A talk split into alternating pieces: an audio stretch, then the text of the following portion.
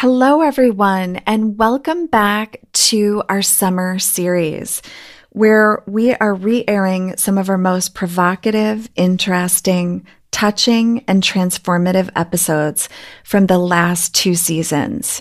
This particular summer has been such a blessing for me, and I Austin and I both decided to ask our listeners for their top picks.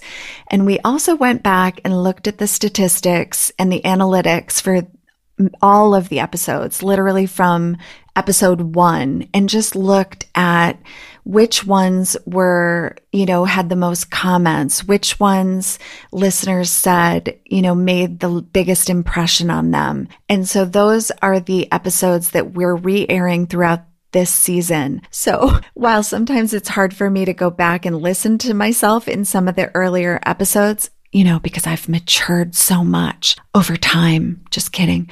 It's also just been amazing to kind of go back and listen and see the progress, you know, that like to actually celebrate how much more comfortable I am podcasting than I had been when I started. Because as many of you know, I have always had a visibility issue. Like I'm kind of like Cindy Brady when I, if you ever watched the Brady Bunch growing up, which totally gives my age away, which is totally fine. I brag that I'm going to be 52 years old and you know, I loved the Brady Bunch, but I was definitely like Cindy Brady. Whenever, you know, it came time to go on air and I saw the red light, like remember the game show episode where she knew all the answers, but as soon as the was like airtime, you're on air, she couldn't talk. And that that's like me when I'm in front of people though podcasting was my way of becoming visible without freezing. And thank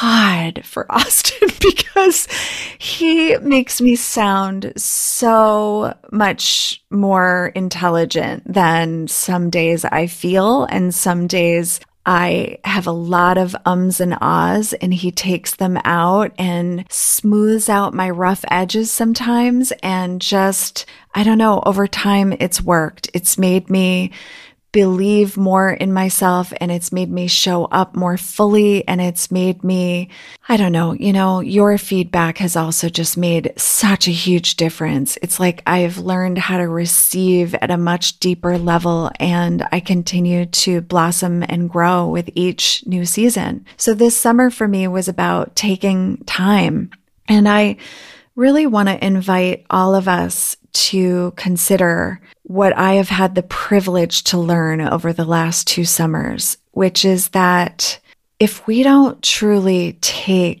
more time for ourselves, we can't expect to tap into our true creativity and our true vitality and serve the world in the way that we're meant to. I want to call bullshit on this hustle culture. I think it is destroying our health. I think it's destroying our sense of peace. I think it's creating this busy, busy way of living in the world that has nothing to do with our being. And it creates a ton of imbalance and it erodes and depletes us over time, especially women. And so if you're a mom, if you're an entrepreneur, I don't care if you're a lawyer or a judge or a teacher, taking time for you, and I mean for you, going somewhere if you need to, surrounding yourself with nature, beauty, the garden, creativity, art, things you want to do, things you've wanted to learn, things you've wanted to invest in for yourself. Like take some time and do it. You know, there's a statistic, I don't know it, but there is a statistic that a lot of people who have sick days and vacation time don't actually take it because they feel that it's more trouble than it's worth. Almost like it disrupts their rhythm. And I think that's because a week a vacation is never going to be enough time. It literally takes me about two weeks to just start settling my nervous system before I actually begin to feel into what other possibilities there are. And so this summer, because I wasn't recording all week long and I'm instead re airing episodes, not only am I bringing you maybe episodes that you haven't heard before, or you can re listen to them through a new lens and by hearing them a second time. What also has happened is that I've noticed how far I've come in my own skill set podcasting and in my own writing because I've actually taken the time to do it in my own deep presence because I've taken time each day to really settle into my body, to really feel into what it is I want to do and have let the Revelation Project lead me in a whole new way this summer towards the things that felt nourishing and nutritive and regenerative. So I can't recommend doing this enough. And if you want to bring more of these tools in your life, because I'm sure eh, if you're somebody who even works two or three jobs, you might be like, Oh, hell no, I can't do that, Monica, right? Like, I get it. I do. But if you're a determined woman and if you're listening to this podcast, I know that you are. And I know that you're an awakening woman and man, right? I don't want to exclude at all, but I do know that my primary audience is women. I want to invite you to consider listening because this new season, we're actually going to be diving more deeply into some mini series, which will do a little bit of a deeper dive on podcast episodes that help entrepreneurial women. And you don't have to be an entrepreneur to benefit from these episodes, but that will actually help you create more space in your calendar, learn how to create more boundaries, learn how to bring more feminine flow into your business, learn how to tap more deeply into your intuition to lead you, look at how to price yourself, look at how to value yourself. So I'm so excited to bring these new episodes in addition to all of the thought leaders and light makers and healers and revolutionaries and revelationaries that we've been bringing you for the last two years. So it's taking this time that's really given me so much more access and v- to my vision for where I want to take this podcast and how I want to be in relationship and continue to be in relationship with all of you. So before I introduce our next guest, I just want to really thank you. Just thank you from the bottom of my heart. I'm getting emotional for just continuing to believe in me, support me, listen, your feedback, your testimonials, this private notes that you've sent me. I cannot tell you how much those messages have just touched my heart. I I appreciate you so so much. So thank you. Thank you, thank you, thank you. I receive all of your praise and your love and your excitement. And I, I want to give it back to you. And I hope you can receive my gratitude and my thanks for your generous, generous listening. Cause I know what kind of time it takes to listen to some of these episodes. It's, it can be a commitment. And that's why, why I know who you are. Because if you're on the other end of this and you're listening, you're someone who values connection and you're someone who values learning and you want to grow. And so I honor you. I thank you. And I just am so grateful. Thank you. Thank you. Okay. So I love this next episode. As I wipe my tears, I'm about to tell you about how I always cry when I listen to this episode because it is so beautiful. And that's fitting because this particular episode is all about beauty and what, who gets to define it. And why do we leave it to others to define what it means, right? Beauty to me is revelationary. It's an opening. It's a moment. It's like, it's a connection in the moment that gives us immediate access to the essence of someone or something. And it's not something that can be quantified or qualified or measured or standardized. And like so many things in this culture, we have taken something like beauty oh God, and commodified it and made it, and we've weaponized it against women. And it's just, we got to call bullshit on this. Okay. It's, this is some bullshit right here. So I, we've got to really start to claim our own definition of beauty, redefine what it means to us and start living in the questions. And this is what I love about Sarah Grandinetti and her brother Dain Heer and their organization, Access Consciousness. I tend to interview a lot of folks from Access Consciousness on my podcast because I love how they be. I love how they show up in the world. I love the conversations that they create because you can't have conversations with these people that don't light you up. It's just like part of their, part of the DNA of their culture is to live in a space of possibility and what is possible when we start to ask ourselves powerful questions. So Sarah Grandinetti is a wife, a mother of four, an international educator, and a guide to greater consciousness. Her classes explore topics such as parenting, relationships, money, and more.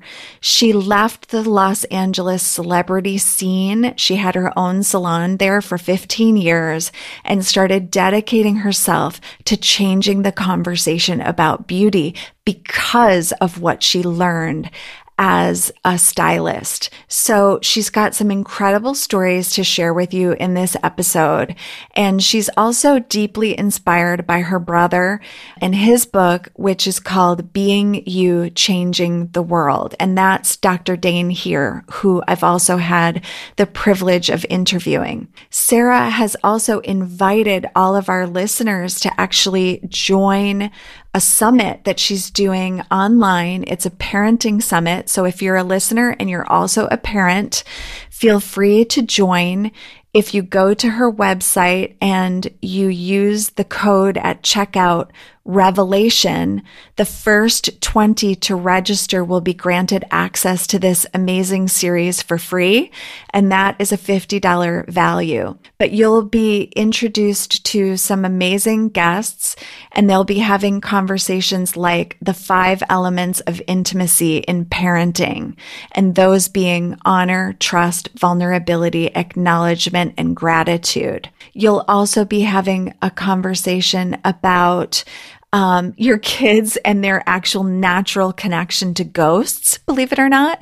Like when they're in their early, early years and they have kind of like imaginary friends and conversations, there's actually a lot to that. And you can learn about that in this series. And they also have somebody who is going to be the, t- the topic, which I love is I must be the worst parent ever. And it's all about not judging yourself as a parent. So there's actually like seven days. So multiple topics that you can choose from. So I really want to encourage you to go to it's www.sarahgrandinetti.com and then you're actually going to on her website look for the parenting. I think it's called, let me just look here, possibilities in parenting. And you'll be able to see it right on her website. And when you go to the checkout, you're just going to use revelation. So that's revelation in the coupon area. And you're going to apply that code and you're going to get in for free. I almost forgot to mention, I want to invite you to perk up and listen. We'll be telling you more in the mid episode about my special program that I'm going to be co leading this October with my amazing colleague, Libby Bunton. We are actually going to be offering a six month journey into what we're calling unbecoming, which is all about the deconstruction process and really all about unraveling the social conditioning of patriarchal hustle culture so that we can start to access the truth of who we are, start to learn how to embody the tools of feminine leadership and how to make true change happen at incremental levels and also at, you know, some of these macro levels in our lives and in our workplaces and in our businesses. So I can't wait to tell you more, all you need to do now is get on the wait list. And of course, listen mid episode. We'll be able to tell you more. In the meantime, if you're somebody who is short on time and wants to just go right to the link, you're just going to do that by going to signup.jointherevelation.com slash unbecoming.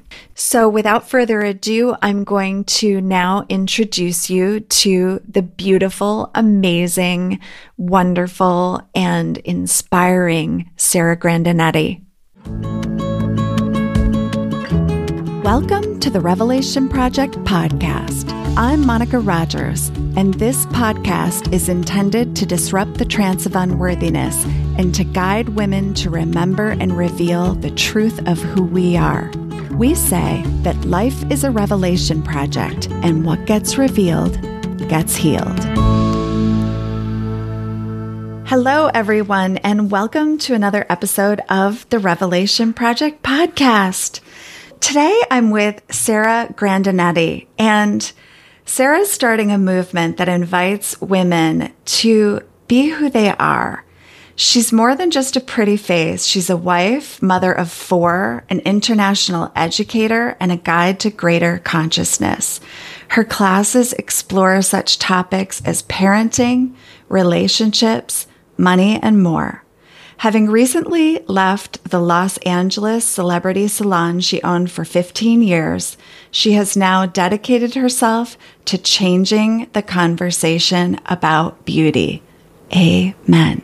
Inspired by the book Being You, Changing the World, authored by her brother, Dr. Dain Heer, Sarah has created Being You Beauty, a class experience offering tools, insights, and conscious conversations designed to dismantle the overbearing beauty standards and reveal what is actually possible when you include you and your body in what you perceive as beauty. Being You Beauty is a worldwide movement. Having just completed a seven day social media challenge with thousands of participants, Being You Beauty asks the compelling question What have you defined as beauty that limits you from receiving your own beauty? Beyond the trendy ad campaigns used to sell quick fixes, Sarah knows there's nothing to fix. She's on a mission to inspire us all to acknowledge the beauty we truly be and the gift that unique brand of beauty is to the world. Welcome, Sarah. Thank you. I'm so happy to be here. So excited to have this conversation with you. Me too. I love, okay, so I want to just first say that the thing that stands out the most to me is this claiming beauty, claiming it, because so many of us are taught that there's some kind of a beauty standard. And I used to do a photography workshop with women, and so many women would see the images and say, Why do you only photograph beautiful women? And I would say, Because that's all there is. You're next, right? I love that. Yes. I've actually had an example or an experience just like that in a class. You mentioned my brother, Dr. Dain Heer, and someone said, Hey, you only bring to him in a class, you only bring beautiful women up on stage. And I was like, Well, yeah. That's all there like, is. That's all there is. And I, I, it's so funny that you just said that because that was one of my defining moments to know that I saw something different that I, you know, we all think that we look at the same things in the same way, but we're all so different. And that was um, a highlighted moment in my life when I did not understand that point of view at all. And I needed Dain to break it down for me to get me to understand the judgment that that person was giving him because it didn't make any sense to me that that was something wrong. Say more about that, Sarah. Yeah, say more about that. Like the judgment piece. The ju- well, the judgment piece was that Dane had actually invited people in a class in an access consciousness class to share with him his their judgments of him because he was showing us what it was like to receive judgment and not have to push it out, ah. keep it out, and how you could just receive it and let it flow through you. And so a person went to the mic and said, Well, my judgment of you is you only bring beautiful women on stage.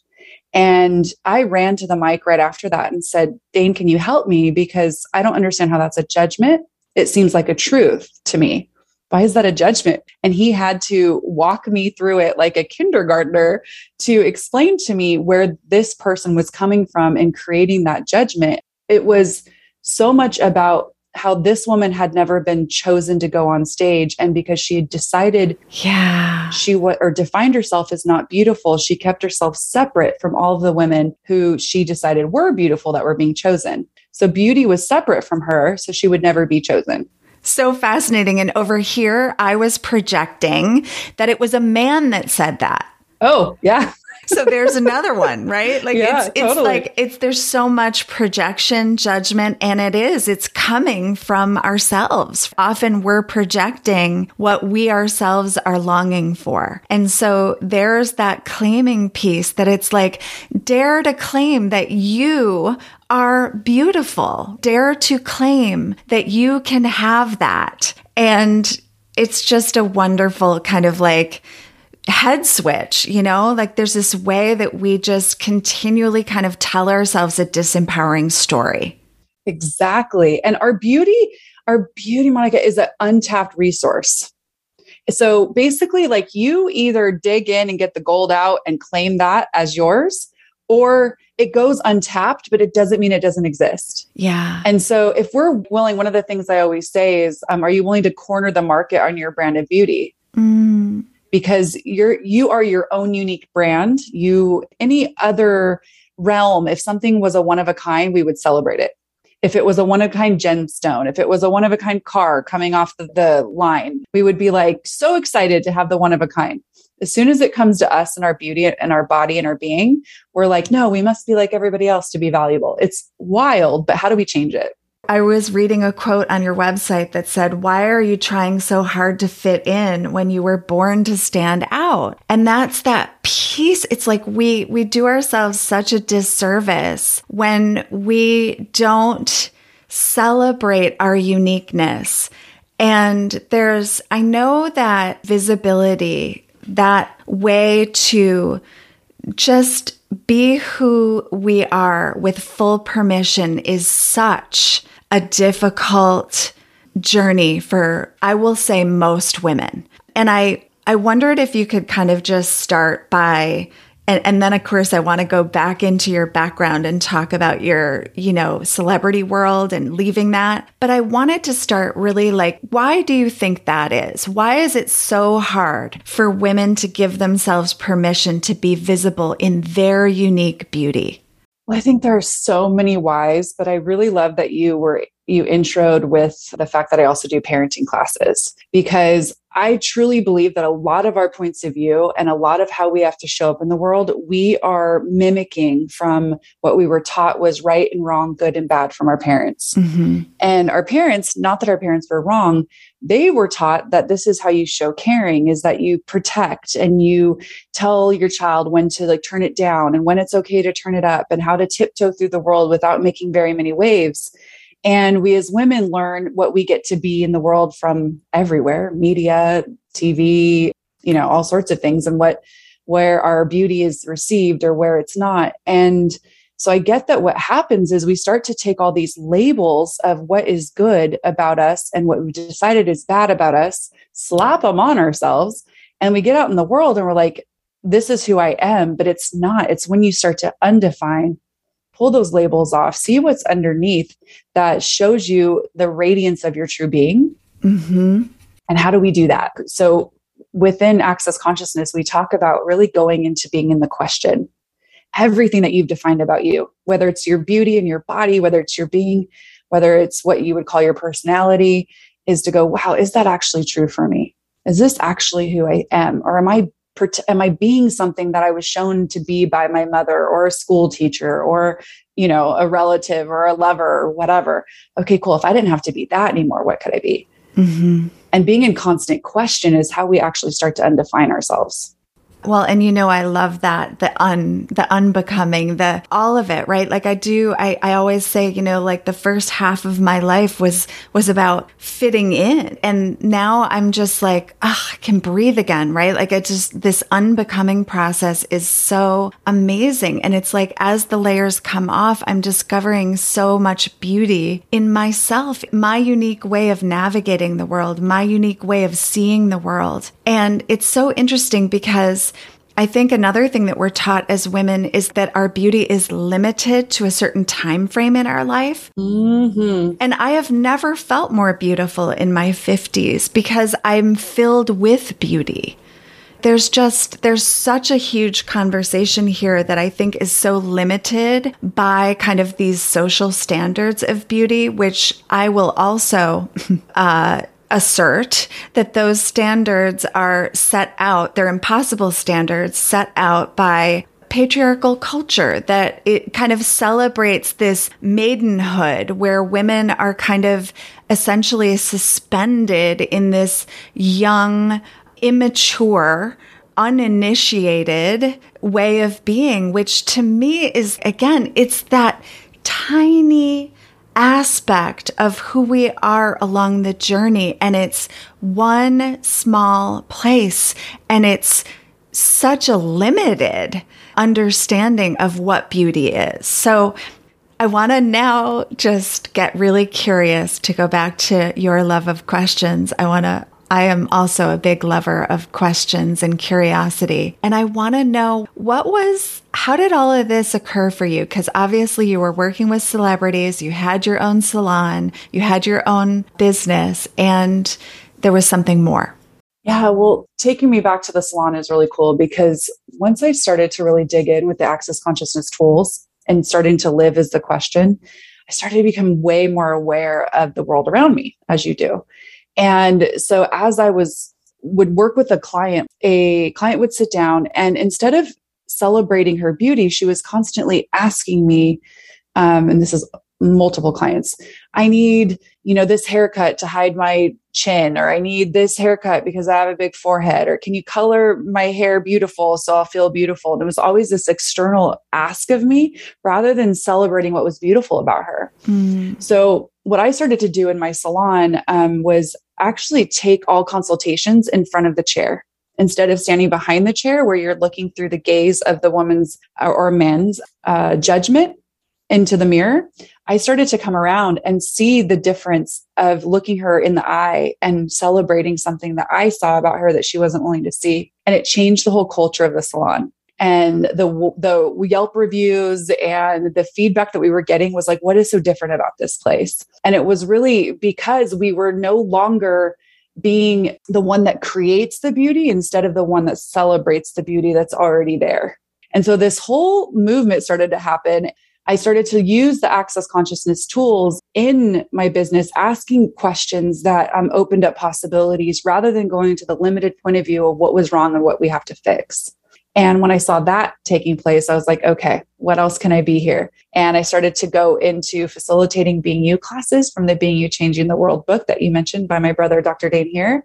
And I was like, okay, what else? And then now I've created a Being You beauty class that really does look for what we can be or what we already be, actually, that um, has never been uncovered and unveiled to us. Yeah, what we already be. And and learning to celebrate. It's a practice. Celebrating is such a practice because it's so not what we've been taught to do. I love, love, love what you just said. That shift between creating the beauty to celebrating the beauty. And just by changing your vantage point it shifted everything. And instead of standing behind, looking in the mirror, getting in front and looking at her and pointing out and celebrating what, what you saw. It's like, wow, what a, what a shift. What a revelation. You would be surprised about how many women don't even know the colors that are in their eyes. They're, we're not taught to look and admire. We're not taught to to see ourselves. It's like always a reflection of judgment. And so when you can be in front of a woman or a man, but and stand there with no judgment and perceive the beauty of them, it actually radiates louder because you're there acknowledging it with no walls and barriers. And I've invited women to say, Hey, what if, what if we added these color highlights because it'll bring the specks out in your eyes? And women will be like, I have specks in my eyes. What? Yeah. And I'll have them come to the mirror and get closer and look. And they'll be, you know, some women have been brought to tears because they've never actually looked at their own eyes. Mm. That's the wild thing that's out there.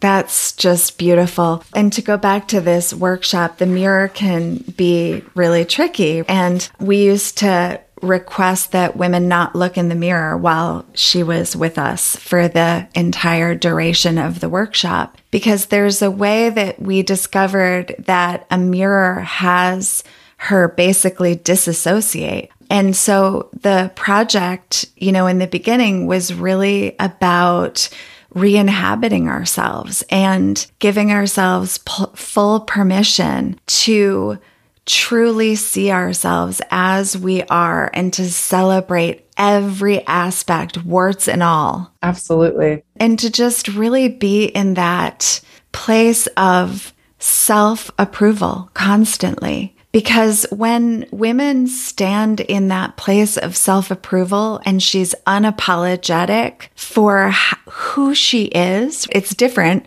than not apologizing for behaving badly. It's more about giving ourselves permission to be fully self expressed in who we are and just celebrating that and you know, it just changes your whole body posture. I mean, I think about how that just, just even that the way that we often apologize for ourselves just in how we walk, in how we dress, in how we take up space in the world. It's like, no, not that. To have a woman show up and just take up space, that's beautiful. Agree a hundred percent. I love that you brought up how we walk and how we stand and how we be the space of our being because it's so easy to take a back seat as a woman it's so easy but not just like i know we talk about it like in like the corporate ladder climbing the corporate ladder and all of the things that women have had to deal with over the years i'm more talking about the space of being just to how we are so entrained to give ourselves up, whether it's to the kids, whether it's to the husband, whether it's to beauty standards, whatever that is, to just go, you know what? I'll give myself up here. That's just going to be more ease. Where the empowerment of women and what you're creating with your podcast and all of your platforms, and like what I've learned with Access Consciousness and what I create is really to start to open up the space where you can choose to be more of you, which then the beauty comes forward and comes comes to front. And you, I've seen people's faces change, their bodies change because they're actually being now rather than taking a back seat in their life, whether figuratively or otherwise. Yeah, it's so true, Sarah. You know, I was I often observe because I have the opportunity to with so many women and the ones who are showing up are animated and self-expressed and unapologetic and fun and funny and, you know, willing to be messy. And those are the ones that I'm like, those women stick with me. They stick to me. Like they, there's something that happens in the chemistry of my own body when a woman shows me her full self. It's literally like she blessed me. Yeah. Yeah, no, I, I, totally agree. And one of the things that I say a lot of the time in the classes is that I become more beautiful when I acknowledge another woman's beauty. But we are taught to do comparison, competition, pit each other, you know, against each other. Yet when you give that up and you start to celebrate another woman, you actually step into way more because you're actually doing, you're connecting with her and communing with her and the gift that she is that gets to light up something that is the gift that you are. So yeah, I would love to take this conversation to so many places and whoever's listening right now like start to look at where you just naturally with not even a cognitive thought do competition with women and do comparison of you against another woman's beauty and if that wasn't a choice to be made, what would be possible beyond all of it that would bring us together so that we could lift each other up mm. and celebrate one another? Yeah, well, back to that training ground and how we're socially conditioned. There is that, and I think we, we pointed to it when you were talking about the parenting aspect because the wound comes from that childhood experience and the modeling that we had. And even if we managed to avoid it with our parents, which, um, you know, is rare, you know, if you did, like, wow. Um, but but but even then, you know, you're socialized through school. Like there's just a way that you kind of learn how to do that. It's just it seems to be in so ingrained in our culture. But one of the things that I loved also revealing was that before jealousy is jealousy, and this is of course from the work of Mama Gena and a wonderful coach that I've had over the years, whose name is Megan joe Wilson. That jealousy is actually admiration. It just turns. And that same alchemy can be used the other way to notice our jealousy and to actually be like, wait a minute, that's not jealousy, that's admiration. Let me call that out. Let me celebrate that. Yeah, and that's that's so cool. I'm so glad you just shared that because one of the things I talk about too is that the we do comparison when we're little kids. You're like, I could jump this high. Well, I could climb this high. And we're like, wow, what can you do? And there's this comparison thing, but from acknowledgement of how we're so different. And then at some point, it turns to competition. Comparison turns into competition. And I love what you that you just shared that with me. Thank you.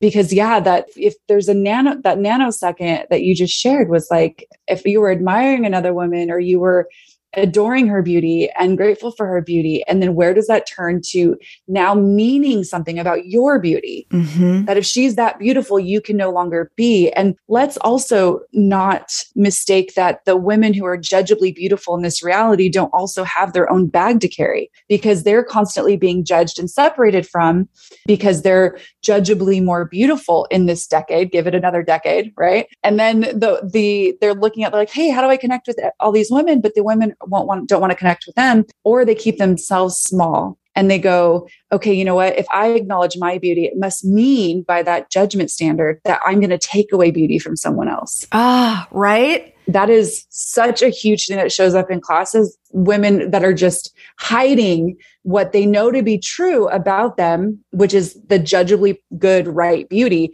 and they're hiding it because they feel so guilty to have it and they think that it's if they show it or they shine it bright that someone else has to feel small and that's the, another lie of this reality yeah and you know that I love that you brought up kind of that reverse beauty kind of thing because I gotta tell you, that was true for me. And I've had this grief lately that I spent so much time trying to dumb down or to to not shine that bright because I wanted friends. I wanted friendship. And in my high school, right, like moving into another territory, it was suddenly like I was left out unless unless I started to kind of dull my shine. Women weren't going to want to be friendly with me. And there was also also that exterior and it was always so funny growing up because I thought I've always felt so misunderstood because I didn't see myself the way other people projected upon me. And of course, if you even pull attention to that in our culture, you just sound stuck up, you know, or like all the things, right? But back to the, all this projection around beauty, we cannot even begin to imagine what it's like to be in another woman's shoes unless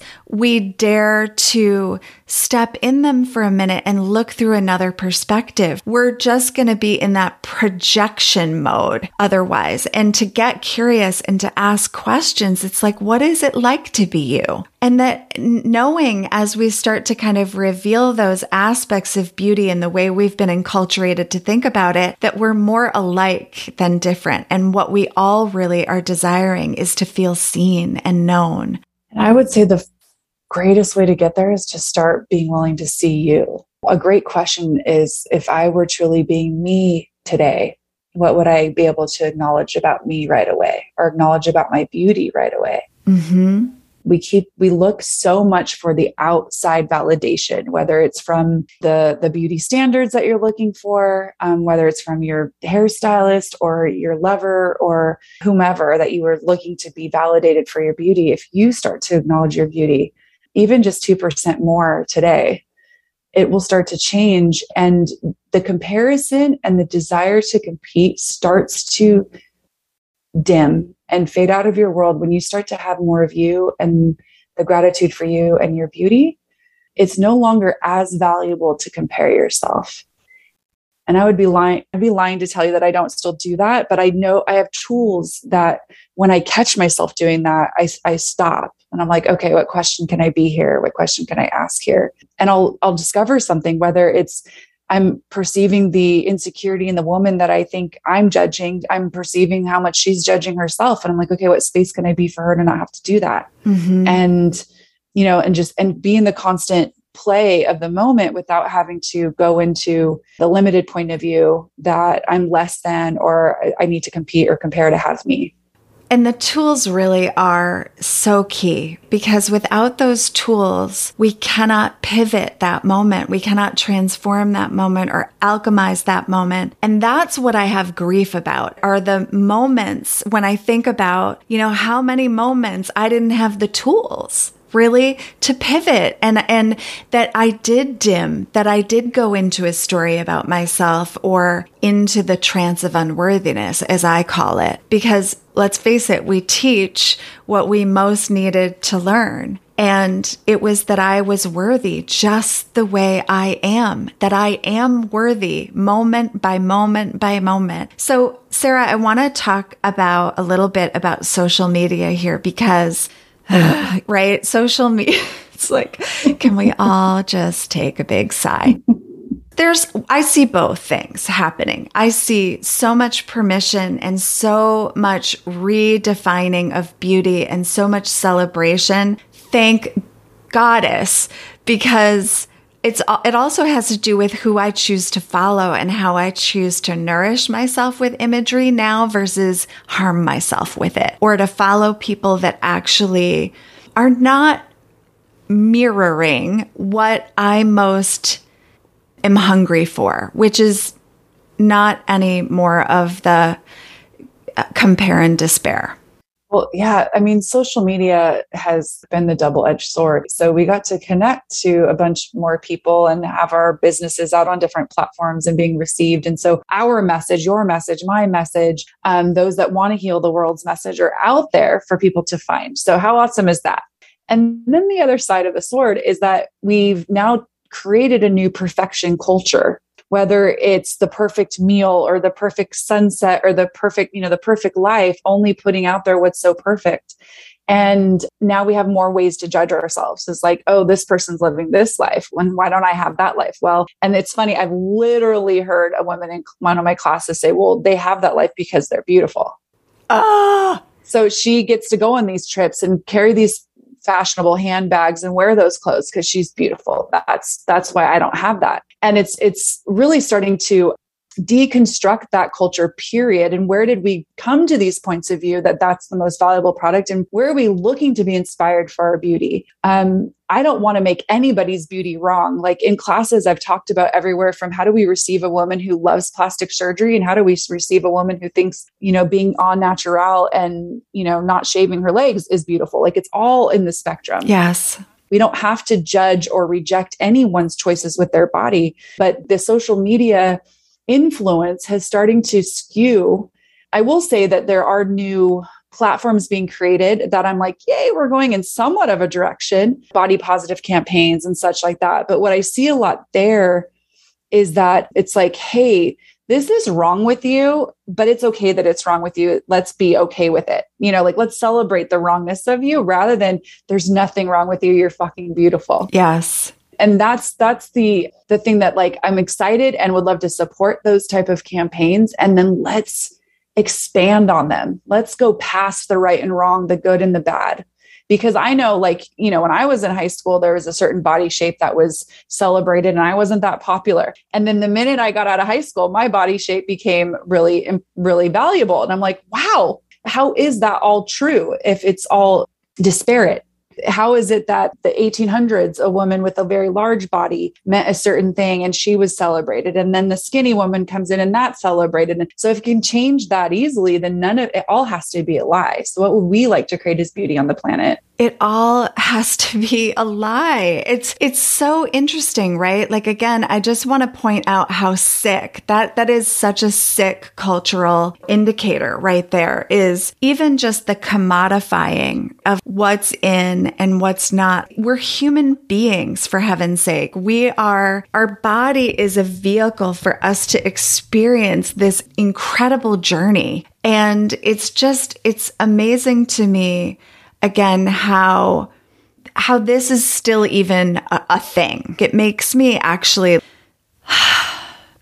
exasperated, frustrated, right? But that energy, again, that also makes me that much more determined to amplify these messages of beauty and to change that norm because it is changing and I do see it and I am celebrating it. And where I'd really love to get is this understanding of interconnection, not only with everything and stop commodifying everything. Like there's also just such an organic, innate beauty in each of us as human beings who are interconnected with the earth and all of the ways that we get to celebrate our our messes in our lives, our failures, our to celebrate all of those aspects because that's what helps us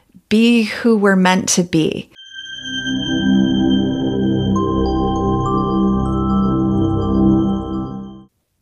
You are a successful woman who knows how to make things happen, yet you sense that there's still a part of you hiding. You have an entrepreneurial spirit, but feel stuck, unsure of how to make an impact in these chaotic and challenging times. You are doing all the things and your best with what you know.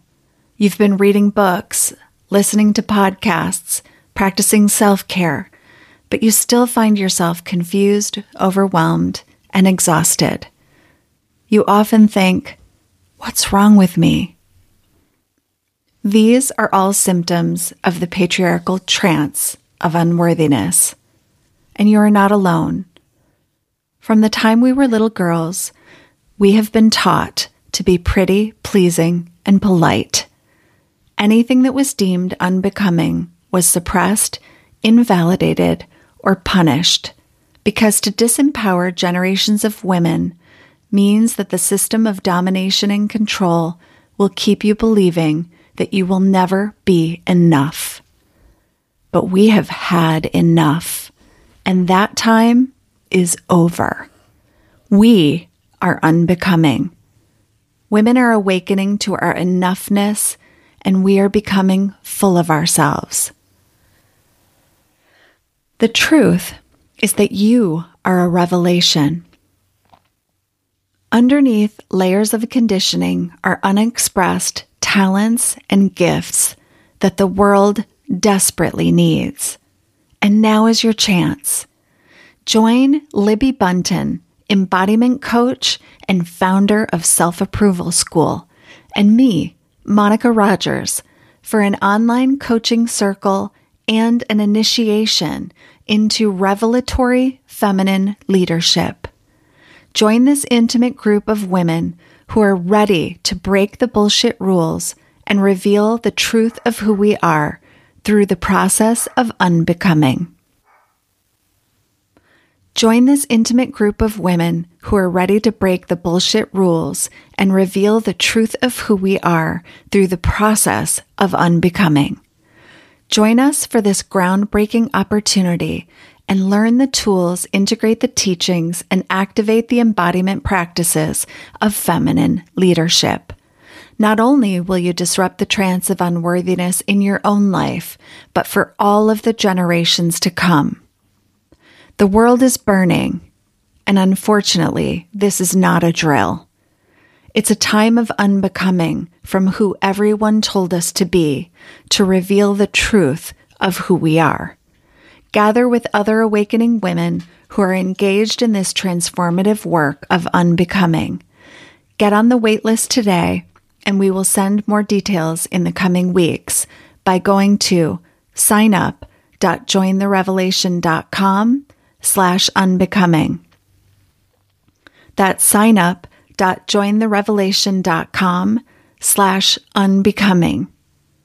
Unbecoming, beneath a lifetime of conditioning, is remembering the truth of who you are.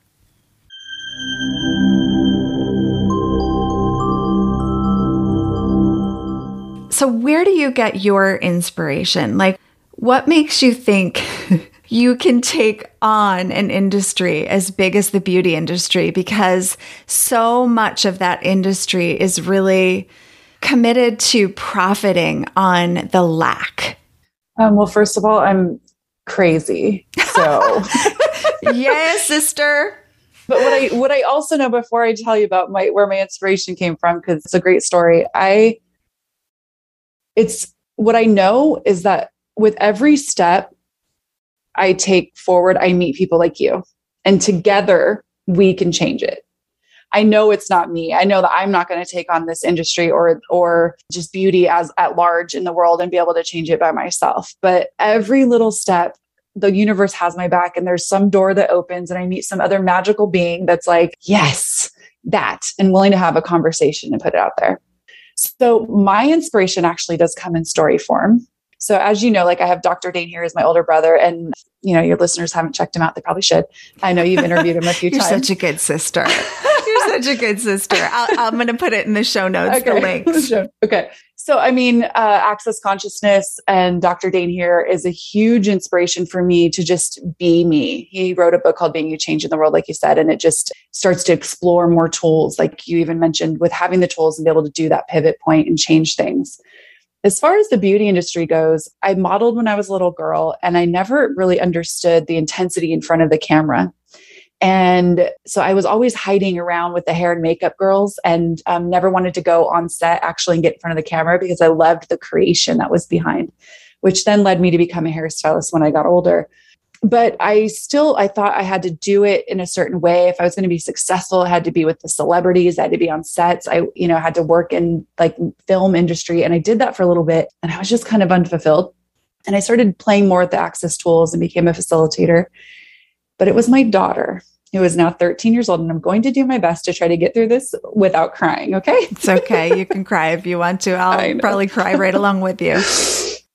So she's 13 years old now, but it was about three years ago, four years ago, that over the summer from fourth to fifth grade, she developed vitiligo, which is a skin condition, um, the pigmentation of your skin.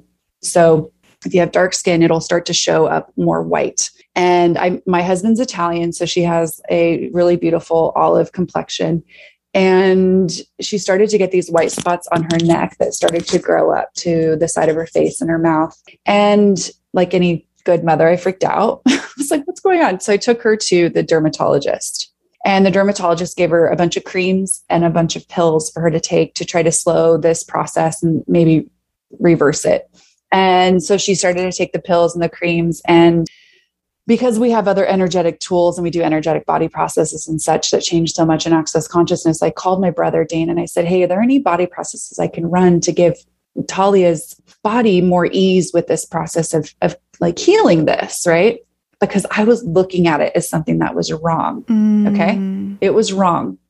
And it was wrong because it was happening to my beautiful girl. It was happening on her face. It was wrong because of all my projections of where she would be teased, the future I was creating with all of my motherly fear. It was wrong because I couldn't stop it. It was just wrong. And my brother said to me, Sarah, I think she likes it. And to which I said, I'm going through a tunnel. Bye. And I hung up. So I I couldn't receive that. There's no way she would like this. And so I sat with that for a few days, still giving her her medicine on time and putting the cream on her face. And she came to me and said, "Mommy, I don't want to take this cream. I don't want to put this cream on me anymore. Mm. And I don't want to take these pills anymore." And I said, "Okay." And I'm I'm as a parent, I really celebrate giving my kids choice. Mm-hmm. And so I said, okay, well, tell me about that. Because it was my point of view that I needed to get through. I knew it wasn't hers. And she said, well, mommy, she's like, my vitiligo, because vitiligo changes shapes and moves on different parts of the body. She goes, I wake up every day and I run to the mirror and I don't know what I'm going to look like. She goes, Who gets to wake up and not know who, who oh what they're going to look like? She said, I actually really like it. I was like, I can't believe my brother's right again. So I said, I'm like, okay, baby, you don't have to wear it. You don't have to take the pills anymore. And so I just started to look at my points of view about that. And so then it came time to take her back to school. And all of my stuff came up because I could learn to love this as part of her. And I had by then. And she could do it, but could anybody else do it? Little kids are mean. And I was so, so wanting to go into protection mode of preparing her. That's what we do. We prepare for the worst case scenarios with our kids. But I know enough to not do that. So I held all that that in, all that fear and all that anxiety in, dropped her off at school. I was the first parent in line to pick her up. And I waited for her to get in the car and she did. And I said, How was your day? And she said, Great. And we did that for weeks. How was your day? Great. And I was like, When is she going to tell me that everybody's teasing her? Nobody ever did until one day te- the teacher called me and she said your daughter just changed my life. Oh. i've never seen anything occur that just happened the what i just saw happen in my classroom. And i said what happened? And she said well her and a little boy were arguing over something like a pencil. And they started to do the thing that kids do which like throw a dig back and forth and try to one up each other with the dig. And she said it finally got to a point where the little boy said well what are those ugly white spots on your face to which my sweet talia put her hand on her face and said, Oh, this, this is what makes me unique. Oh. Instead of arguing with me, why don't you go find out what makes you unique? And the teacher said that the little boy just turned and walked away. That it was completely diffused because Talia never bought that as something she could be. She created that reality that it's not anything she could ever be teased about because to her it was already beautiful. And I started to look at that in so many different areas of like, if I don't have a judgment of something about my body and someone says something, it's not going to match anything. It's not going to connect with anything in my world. And she's now 13. And it was about a month ago that she said, Mom, you won't believe this. She said, I have this friend who I've been friends with since fifth grade when all this happened. She said, He just looked at me funny today. And I said, What are you looking at? And he said, When did you get those white spots on your face? And she goes, I've had these for four years. And he said, No way. He's like, I've never seen them before. But she wasn't projecting them as wrong. She was celebrating them from the very beginning that nobody got to look into her world and make her wrong for that because she owned her beauty. She owned the gift of her beauty and she didn't have to hide it. She didn't have to hide anything. I I'm a makeup artist. I thought for sure I was going to be teaching her different techniques to cover it. She got upset this summer because she was in the sun and when she tans on them they start to go away. And she was like oh no and she wanted to actually cover them with screen sunscreen so that she, she didn't actually have them go away. What a different point of view. Uh, okay. And that i mean you did a great job not crying. I'm a mess. I'm a total mess. Because it's such a powerful lesson in like if if we, oh, I just that's such a beautiful story. And I as the second you said you were going to tell a story about your daughter I was looking for my tissue because I think when it comes to our kids again there's nothing more powerful that can change our perspective or that can reach into our hearts and say pay attention pay attention to this right here right now and great job, mama, because all of the ways that you had to like confront your own stuff about beauty and allowing her to teach you something. Like, how beautiful is that? And yeah, we're, I brag that we are raising and celebrating these strong, resilient, beautiful daughters that are able to celebrate each other, to be able to have pivoted from where I was and teach my daughter differently and to allow her to teach me what she's learning is such a beautiful dynamic. That was a beautiful story. Thank you. Thank you. And you know, one of the questions we ask in Ask Access is, "What's right about this? I'm not getting." And that was the question I just kept asking. So anytime anything's going on that you cannot see the future of, you cannot see what it's creating, it seems so wrong and so daunting. You can start to ask every day, what's right about this I'm not getting? And what I know now from the inspiration that Talia just bees for me is my whole beauty dynamic of like, it awakened what I already knew, but was pretending not to know. And she invited me to the space of my being. And I was like, wow, what gift is some diagnosis like this that is going to wake all of us up? And i can start to tell this story to the world invite them to the awarenesses that came from from seeing her just step into that and never make it wrong. I was like what else is possible here that we have never considered? And that really she really is that that beacon of light to a possibility that if she didn't have that diagnosis you know i don't know if we would have necessarily necessarily would have gotten there really. So you know anything coming up with anything in your world around beauty or otherwise what's right about this that i'm not getting.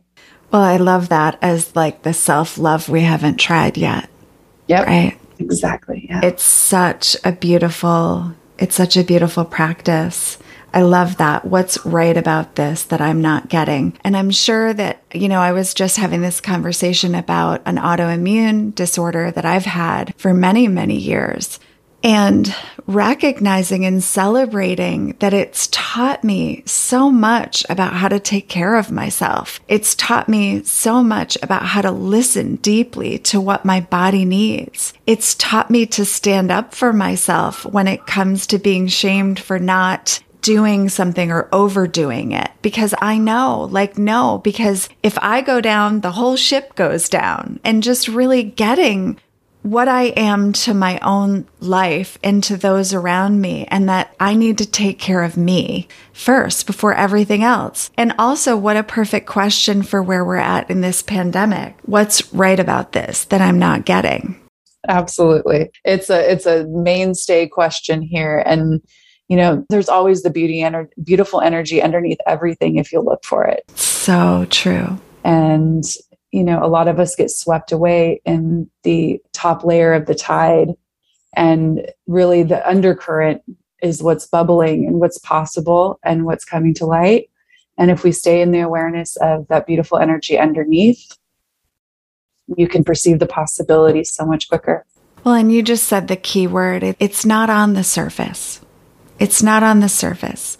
It's the soul dive. It's the looking beneath. It's the what's hiding here in plain sight that I can't see with my physical eyes. I have to see it from another vantage point and like using all of these sensory gifts we've been getting and we've and we're honing in on I I assert because I think so many of us are are learning how to use these extraordinary senses for for other purposes now. You know, to I have I've always said, you know, women are extraordinary and we were built to intuit the world, you know, in a way that I don't you know, I think is completely uh, extraordinary. And so learning how to use these extrasensory gifts is beautiful and allows us to fill ourselves with far more beauty than we can on the surface. There's so much more nourishment when we dare to go beyond what we see on the on the surface.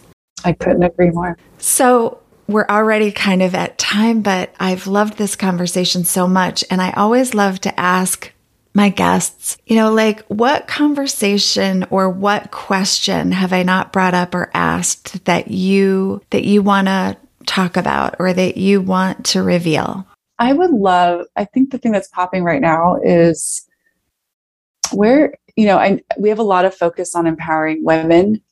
And I think that what another part of the conversation that we as women could be having is to know that that we can also be a gift to empower men to acknowledge their beauty as well. Mm. The um, I know what platform we're both on right now, but I just wanted to leave that maybe at the end of the show is is that young men and men, grown men are all also part of this beauty conversation.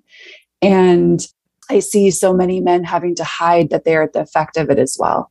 And so, as we explore this, because the world has given us permission to explore it, what can we be for men in the world to also know that they are beautiful and that they don't have to live by the beauty standards as well? And I just, I have a son and I have daughters, and I watch how the world is talking to my girls in a new way, but they're not necessarily talking to my boy. Mm. And yet, so if us women are having these conversations, where can we include the beauty of men? Yeah, and Sarah, I want to I want to dig in a little bit here because of course I'm like so curious. How do you see that happening in like I too, right? And we, you and I were talking a little bit before we started our session, and we were talking about that until my boy reached a certain age, he actually, and he'll still joke around, but he's more joking now. Where before he used to be like, I want to paint my nails, you know, or, or just do something funky or different with his hair or, and he is so beautiful. And again, it's, there's a physicality to his beauty, but there's also like this inner radiance that is so a part of his beauty. And same with my husband. Like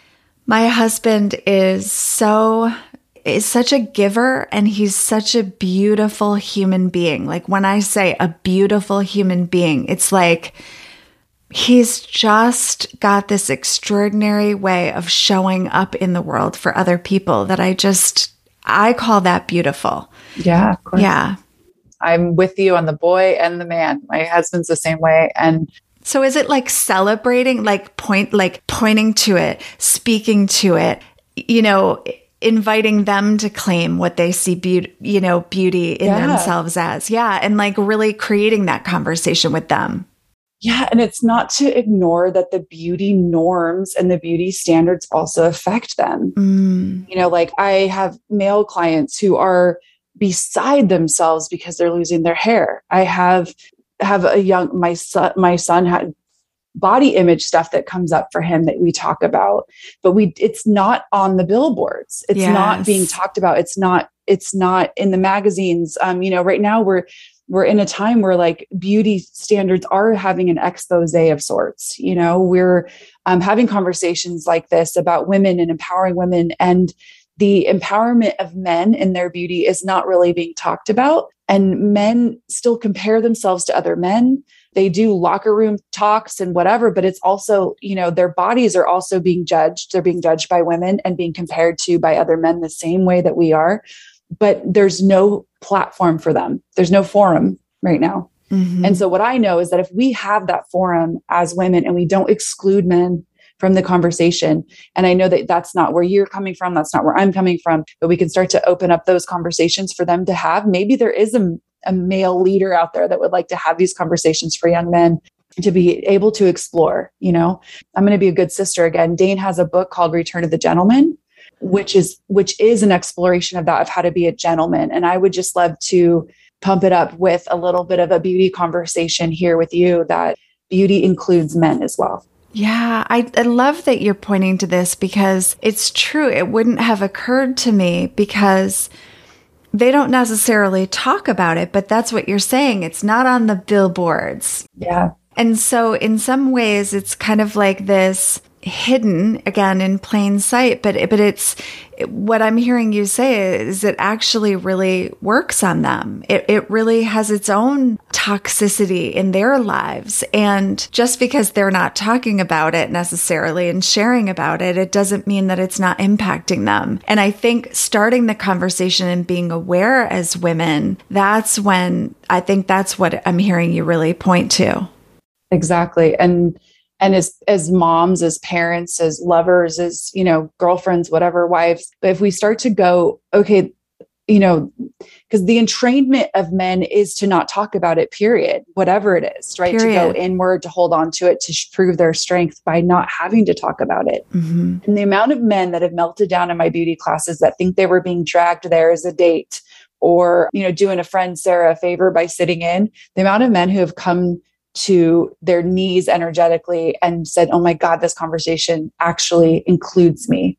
I have something to say, is you would be so surprised. And because they have dealt with their own body issues and what is the good right male body, oh, what um, yeah. is the good the handsome man, the, you know, my son um, was born with a cleft lip, so he can't really grow a mustache. So he, you know, for the longest time judged his mustache growth, you know? Right. But, um, it seems it seems like as a mother i'm like you're so handsome regardless but how many how many men are just hearing that from their moms or but not from the world yes right? yes and so if we just as women stepped into our own beauty what can we actually empower and inspire in men to know that they can too yeah, I, I, oh gosh, it's so important that you're revealing this because I do, you know, I do think too, as women, we are such the like the lantern bearers, right? And and in giving permission to ourselves, we give permission to everyone, and that includes our men. And I mean, Sarah, that's just a, a huge conversation, and I'm going to, of course, get get your brother's book now because I didn't know. Again, I know he's prolific in all ways, but I didn't know he had that book. And so actually picking that up too for my boy and having that conversation. Thank you. Yeah. Thanks for bringing so that up. Thanks for receiving it too. Oh my gosh. And I just want to acknowledge that about you is that there are many platforms out there that are there to empower women, but from a place of rejecting men or keeping them out of the conversation because they blame men for where women are at. And this is a totally different space. And I just want to say thank you for being that space that invites that conversation. Oh my gosh, thank you. I received that and it's so important to me because again, like this journey to wholeness, it, it does, it obviously it's wholeness, right? It doesn't, it can't exclude, it can't. And I think the more we can reveal and feel and heal, that just means that we're creating a better world for all of us. So again, I'm celebrating your work. I'm going to keep this conversation close to my heart today and for the rest of the week and probably forever. Thank you. And. For our listeners, I just want to let you know that I'll have all of Sarah's links in the show notes. I want to point you all to a blog post she wrote that I got a chance to read this morning and we didn't talk about it on air, but it's called an open letter to a mother at the pool. And it's beautiful because it really, again, it, it like spoke to my heart in such a deep way. And that has so much to do with your work with parents. And again, we didn't talk about it today, but I'd love to invite you back to talk about that, that, because yeah. again, like our children, right? I mean, this whole parenting conversation is huge. And I think now more than ever, we're having to really address and pivot our parenting in ways that I don't think many of us have the tools. I mean, we're, we're scraping for them. And I think we're doing a great job under the circumstances, but to know that you have a whole tool set as well for parents is just amazing. So thanks again, Sarah. It's just been a complete and utter joy to have you on the show. Thank you for your work in the world. Thank you for having me. And um, I am so grateful for all that you're creating and that I got to be included in it. So me too. Have any other conversations with you. Great. Well, then more to be revealed. We hope you enjoyed this episode. For more information, please visit us at jointherevelation.com and be sure to download our free gift, subscribe to our mailing list, or leave us a review on iTunes. We thank you for your generous listening. And as always, more to be revealed.